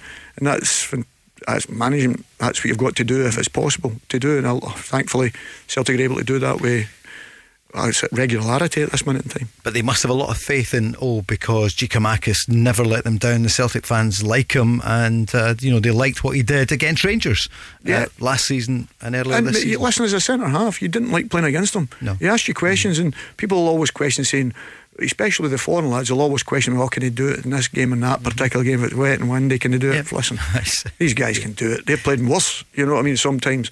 And at the end of the day, there's no doubt. I, I, listen, if I was the one that's to be selected because Kyo was injured, I'm a, I'm a lot happier now that you know you've seen him a couple of times that you'd be delighted. Ange Postecoglou spoke about the squad rotation at the weekend. I mean, I think if you ask any manager, that's that's the ideal for them. Um, and you know, the problems usually exist when you don't have options. You know, when, when you when you got you know starting eleven. And so today we lose a pretty key player in Kyogo, but you know we can actually cover that. And and the best part of that, or not the best part of that, but the key thing for me is that the players have embraced that challenge. You know, that they understand that they'll get an opportunity at some point, and it's up to them then to take it. And you know, there's no one that, that's missing out on the team and looks at the at the starting eleven and says, "Well, this guy's been playing poorly. Why is he getting a game?" They all know they have to pull it for at a high level. And like I said, the beauty of it today, you saw Matt O'Riley and and, and particularly Reo come on and. You know, they're not sulking because they're not starting. They're saying, well, here's half an hour for me to do my stuff. And, uh, you know, we've got to maintain that to, to, from now to the end of the year. Build up has started already, but before that, we've got Motherwell against St Mirren tonight. Champions League continues, a bit more on that in a moment or two. We've got Arsenal against uh, Man City, and then at the weekend, football Saturday and Sunday. The Go Radio Football Show with Macklin Motors. Book your service, MOT, or repair online today at macklinmotors.co.uk. Let's go. Go Radio presents the Go Radio Football Show Unfiltered at Oran Mor, Glasgow on Thursday, the 9th of March. Featuring Rangers and Scotland legend Barry Ferguson. They knew as soon as that game finished, when I came in that dressing room, I would do anything for them. But on that pitch, if somebody's not doing it right, mm-hmm. they've got to be told. You've got to drive them on to make sure they hit their standards. Join Paul Cooney, Mark Guidi, and Barry Ferguson for this live and unscripted show. Tickets are limited and on sale now at thisisgo.co.uk. The Go Radio Football Show Unfiltered, live at Oran Mor, Glasgow on Thursday, the 9th of March. Let's go. Let's go. Scotland's women last night, I'm afraid they lost 2 0 against Iceland. Second half goals in quick succession in the Pinatar Cup, but let's hope that they do better as that tournament uh, continues. Good luck to Scotland's women. That's tomorrow night. Uh, well, sorry, it was last night, and then more games coming up. Just looking, we're just waiting for the Motherwell and St Mirren lineups to come to us. Do you want to know the Arsenal Man City lineups? Or, Yeah, yeah, give us well, that. I don't have them, so no, no, I do have them. I've got them here. Uh, if you just give me a second or two. In fact, here we are. Here is the, the home team. Let's go Arsenal first. Ramsdale, Gabriel, Saliba, Tomiyasu, Zinchenko, Jorginho, Saka, Odegaard, uh, and then Bukayo Saka, Nketiah, and Martinelli. Disappointing thing, Tierney's not involved. I know he's, that's not, he's on the bench disappointing. again. Yeah, I it's almost, yeah. I look at that right away. See, Yep. in terms of Yep. Tierney, I think he'll go in the summer. I think I, I can't see Kieran Tierney being happy sitting there on the bench. It doesn't strike me as that type of No, character. exactly. Exactly. He'll want to play. There's He's no doubt. 50 games a season, man. But isn't also the fact is, Yeah. oh, but the big clubs that go for him. Yeah. You know, He's still- and, uh, I mean, yeah, not- absolutely. yeah. absolutely. He's done more than enough. That still big clubs will be interested in him. Man City, Ederson, Walker, Dias, Ake, Rodri, De Bruyne, Gundogan, Silva, Mahrez, Haaland, and Grealish. So Ah, he's got all the big wow. hitters out, yeah. haven't they? Yeah, I'm just saying, like, is Foden's Laporte's not playing, is it? Is Laporte Sorry? not playing? In? He's, No, but he's that's not. what I'm saying. I think He's on the bench. But that's what I'm saying. He Yeah. gave a natural. I know Ake's done very well. He's played at left back, Mm-hmm. whatever. But I, I think that's the one thing that Manchester City have done quite a bit. They've changed that back four too Mm-hmm. often, and I co- and it doesn't matter how much quality you have. You know, especially against that, that other bit of quality. And you say Arsenal have been very good in that final 3rd Mm-hmm. You know, it's just having that balance and that partnership. So, as I say, it'll be an interesting game to watch because, as I say, the one people have been looking forward to see, see how far Arsenal have really came. Who's going to win, Peter? What do you think? I'm going to go for Manchester City. Go for City. I know Just we with the quality it. further up. Okay. Your old teammate, Mikel Arteta, what a job, Barry. Is he going to win tonight? If he wins, No, he's, he's done a brilliant job, but Yeah. no, I, I think Man City um, win it tonight. And I think they'll win it by a couple of goals. Did you like? I hear you on that. Do you like what Graham Potter said? He's he's fed up with people saying that maybe he's too, maybe not passionate enough or not expressive enough. I see he came out and he said, "Look, I came from what the seventh tier of English football. Give me a break." Yeah, and the same in Sweden. I think he, he started in the fourth right. tier. Well. Yeah. Uh, yeah, it was the fourth tier, and they got that. Is it Östersunds or something? He, he took them right, Right. through the, the, the leagues. Um, listen, every manager's got a different personality and way they, they approach it. I, I don't know. Look, they, they pick on certain managers because he's he's no jump about a sideline doing handstands and cartwheels. I don't think they're, they're happy. Well, if you remember, Sven came to England, remember? Ah, And it was, I always remember, it was a friendly at Villa Park, was his first game. England played really well. I don't know if it was Spain actually. They won 3 nothing. And I was saying, ah, that's the way everybody should manage because Sven Goran Eriksson sat down. Then he wasn't passionate enough. That's why he got the sack. He wasn't passionate enough. Yeah. You know, and that's an opinion. Graham, Not Graham made field. it. Yeah, but he made, yeah, exactly. But he made a really good point. The thing we were talking about earlier on, he was saying about we're the same people that, for young kids, and I've been there myself watching youth games and young kids even a lot younger than that, and you've got people screaming at the referee, and these kids are going out there, and you're thinking, no wonder people don't want to referee mm-hmm. at the lower levels. You know, even kids starting out their careers, 15 year old boys doing a game to help out, and they're getting battered off these parents who are living the game through their kids. And you can understand exactly, and Graham's right, we owe it to them to be standing, and I've done it myself, but barking and biting at the referees, and I'm criticising them on here. But we're criticising him for the reason that we see after it, you know. But people are right, and what he said was 100% right. The same guys are criticising him for not doing that are the same guys that shout, well, why people not taking up refereeing because they'll not get involved because of all the criticism they get. So we have to be very, very careful of that. Very good point. Who would be a referee? Just waiting for the teams to come. Motherwell against St Mirren, massive game uh, for tonight. Nick Walsh, we had at the top of the show, taking charge of the League Cup final, the Viaplay Cup final between the old firm. John Beaton is the VAR, assisted by Graham Stewart, and Kevin Clancy is the fourth official on that one. I saw that they announced the, the League Cup down south yesterday, so I thought it must be coming soon, Barry. Um, but what a chance this is, the game itself. I loved the chat between the two of you about the game itself because the Cup final, you can't over stress. Can you over stress something? How important it is for Michael Beale. I No, mean, because the massive. league's the, the, the league's going to be really tough. Let's be honest with you. So the, the two cup competitions um, are so important. He's going into this ga- game uh, a week on Sunday. Celtic are the holders. Rangers want to take that trophy out out of their cabinet and put it in theirs uh, and get the first trophy of the season because that gives you an almighty boost as well. So I, I honestly, I, I can't wait for it. I, I honestly believe it's going to be a cracker. Just for the simple fact is Rangers have changed their style of play under Michael Beale. They became um, real attacking. There's a lot of interchanging in the middle of the pitches. Under Gio, they were a straight 4 3 3, a real Dutch way playing, and they're staying in their positions. Um, but then there's nothing up with that. That's the way Gio played.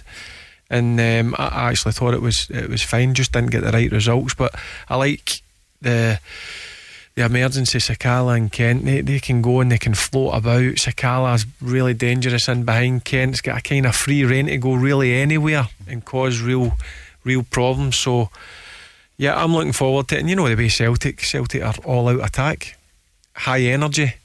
And that's what Rangers um, are trying to become in terms of more energetic about their play, a quicker style of play as well. So, yep, I am. Um, I'm really looking forward to it. Listen, come game day, nervous. You're always nervous going into old firm games. Um, but as I said, I just thought Hampden's like a bowling green. It's a nice day. 25,000 fans each. Atmosphere red hot. Can't beat it. Barry Ferguson's rider beforehand. He wants a calm day, good pitch. Well, it should be a good Well, there's not pitch. much chance of the weather, Yeah, that's for no, sure. I- I- who would have thought a few years ago that you know when Celtic were cruising, Rangers had gone down. You know the divisions came back up. Celtic were winning. What was it? Four trebles in a row, and then that season it changed. I know it was the COVID, and suddenly Rangers won the title, and then Celtic looked to be a bit of a shambles. Would that be fair? Two summers ago, and in came Ange Postecoglou, and it's remarkable the, way the pendulum went again at that last year. You just wonder, does history tell us anything? I'm thinking of Martin O'Neill, Alec McLeish at that time. Celtic won a treble, is that right? When he came in 2000, 2001, and but Rangers, you were there, you were the captain.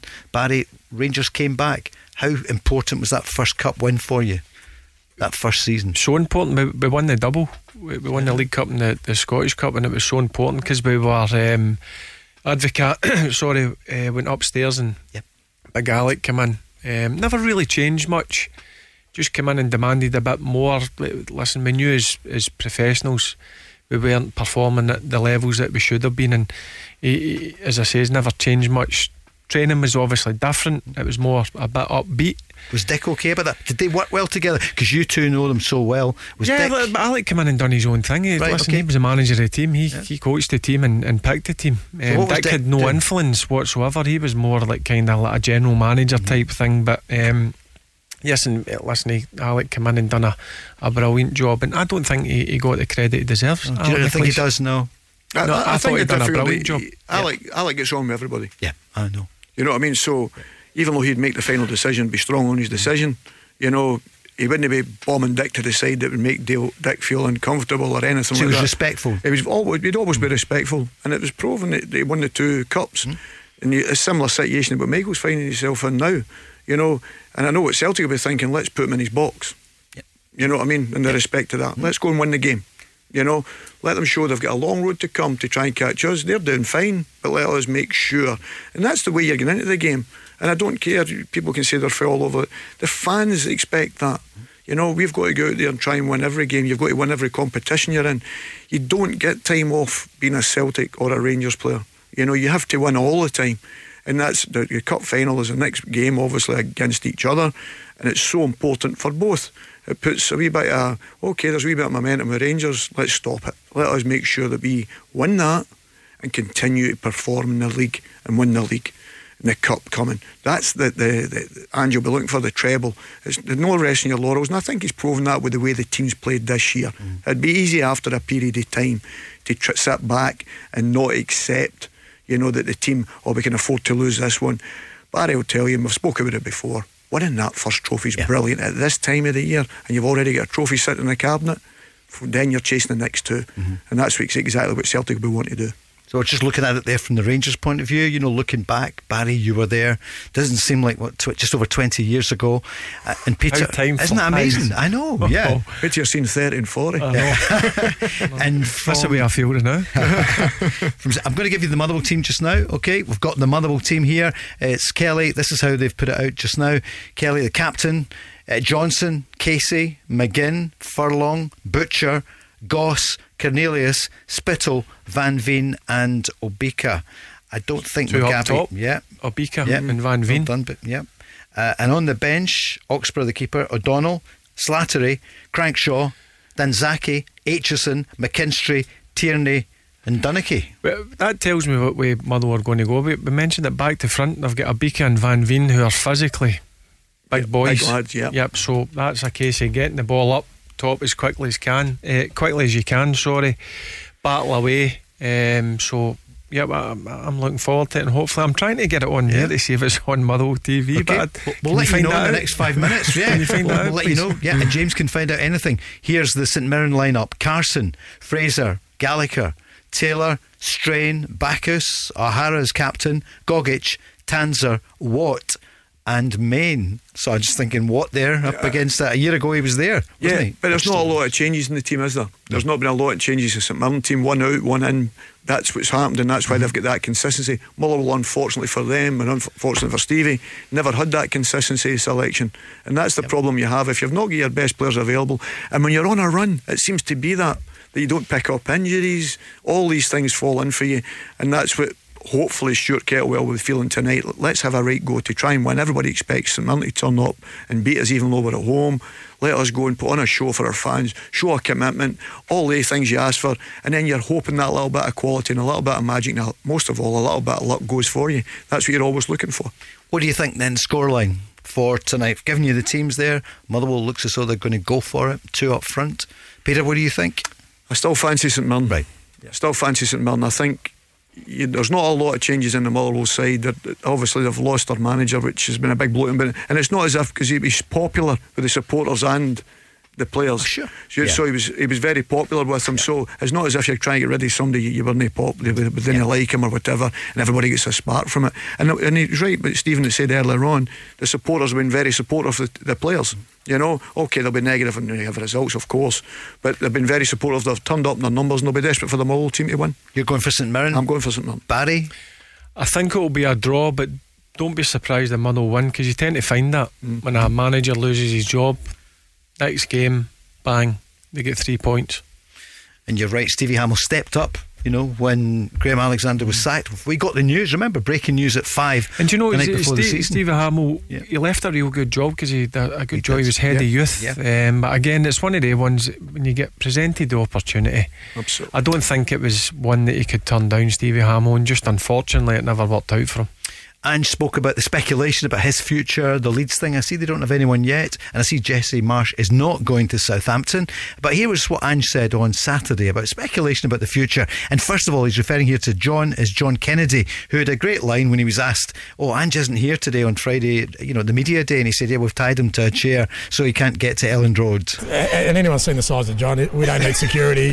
Whatever he wants, I'll, I'll pretty much do. Um, yeah, no, it's um, yeah, no. Look, um, I'm I'm sort of focused on what we're doing here, and I just thought it was a good week for us just to focus on training. And you know, John's a very very capable guy and uh, handles the media well. And uh, you know, I thought I'd I'd have a break from everyone. Everyone can have a break from me. Yeah, I don't think the, the fans need a message from me. What the fans need is me to keep you know, making sure that our, our football club represents them the right way. That's mm. that's that's my responsibility. I mean, Gordon will tell you if you've got a player in this in this position where he's getting a lot of attention, the first thing you're going to say to him is, you know what, just keep playing well. Don't worry about anything else. And I'm old enough now, now to know that the game changes very quickly. I'm I'm pretty blessed to be in the position I am. I'm working for a special football club and. I'm never going to lose sight of that. My main responsibility is making sure that I prepare the team well for a game. So that was Ange at the weekend about his future. Has that gone to bed for now? I mean, every job that comes up, his name will probably come up for but a it, while. But it tells you the job he's done, and I think that's important. We'd be loving that. You know, that if it's the same with the players. If everybody's coming talking about this player, that player, going for X, Y, and Z amount, brilliant because it means the team's playing well. It means the manager's doing an exceptional job. Because I've said to you, Celtic down south, apart from Manchester United, the pressure that goes with the managing Celtic or playing for Celtic, nobody out with Manchester United to play under that pressure. So these guys to go and perform consistently the way they have, and a manager to perform the way he has, you're expecting speculation and would be really, really disappointed if they weren't getting mentioned for it. The other job that you would agree with that kind of pressure is the Rangers manager. I know you've said that often. This is Michael Beale. This will be a abiding memory of last weekend, Barry, when the dust is settled about his decision to give Partick Thistle the chance for the goal. We're, there was three or four close to me, so obviously we just explained to them, look, stand one side, and it's not an easy thing to ask footballers to do because they, again, they haven't seen it uh, from from where I've seen it. But look, it was the right thing to do. I think for everything that I want us to stand for as a club, everything I want to stand for, and also I'm protecting what I think is a fantastic young player from being something thrown at him, which I won't allow. He was completely unawares. And Peter, for the avoidance of doubt, you agree with what Michael Beale did? Yes, Just the briefly? biggest thing I've always said, Paul, but I would never kick the ball out of play. And I used to tell the referees before the game, I'm not kicking the ball out of play, and I'm getting into the challenge for the bounce ball. So I'm telling you that before we go, because I always think when you throw the ball back, they launch it away into the far corner and, then, and then close you Yeah. down up in the opposite half. So I would, I wouldn't allow them to kick the ball out. Thanks, Peter. Barry, he did the right thing.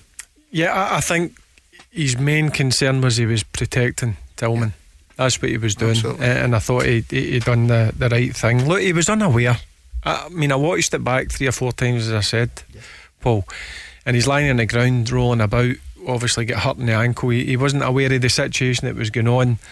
Listen, it's went back. The guys took a bad touch. Holt, he's went through, scored. There's been a bit of a ding dong, but listen, they they done the right thing and let Partick score the goal. And, and thankfully, Rangers got that third one to make sure they were into the quarter final. Hope you get the game on tonight. Motherwell So they against. St Still Mirren. no found out from me. Tomorrow night we'll be here at five with Craig Moore and Andy Walker. Peter, thanks so much. Welcome pleasure, back Paul. from Dubai. Barry, look forward to seeing you on Friday. Cheers, mate. News is next, and after that's Joe Kilday. The Go Radio Football Show with MacklinMotors.co.uk. Your local friendly experts for new and used cars. Let's go! There's a new name for Toyota in Lanarkshire. From one of the UK's biggest names in motor retail. Macklin Motors Toyota is now open in Hamilton. We're bringing you everything Toyota backed by first class service, So come and view the stunning new Toyota range, all with up to 10 years warranty. including the Aygo Cross and the new Yaris Cross compact SUV. See our great choice of approved used Toyotas. Our formidable range of commercial vehicles, including the Hilux. Get expert servicing from our manufacturer trained technicians. And specialist advice from our Motability team Macklin Motors Toyota is open now. at Whistleberry Road, Hamilton.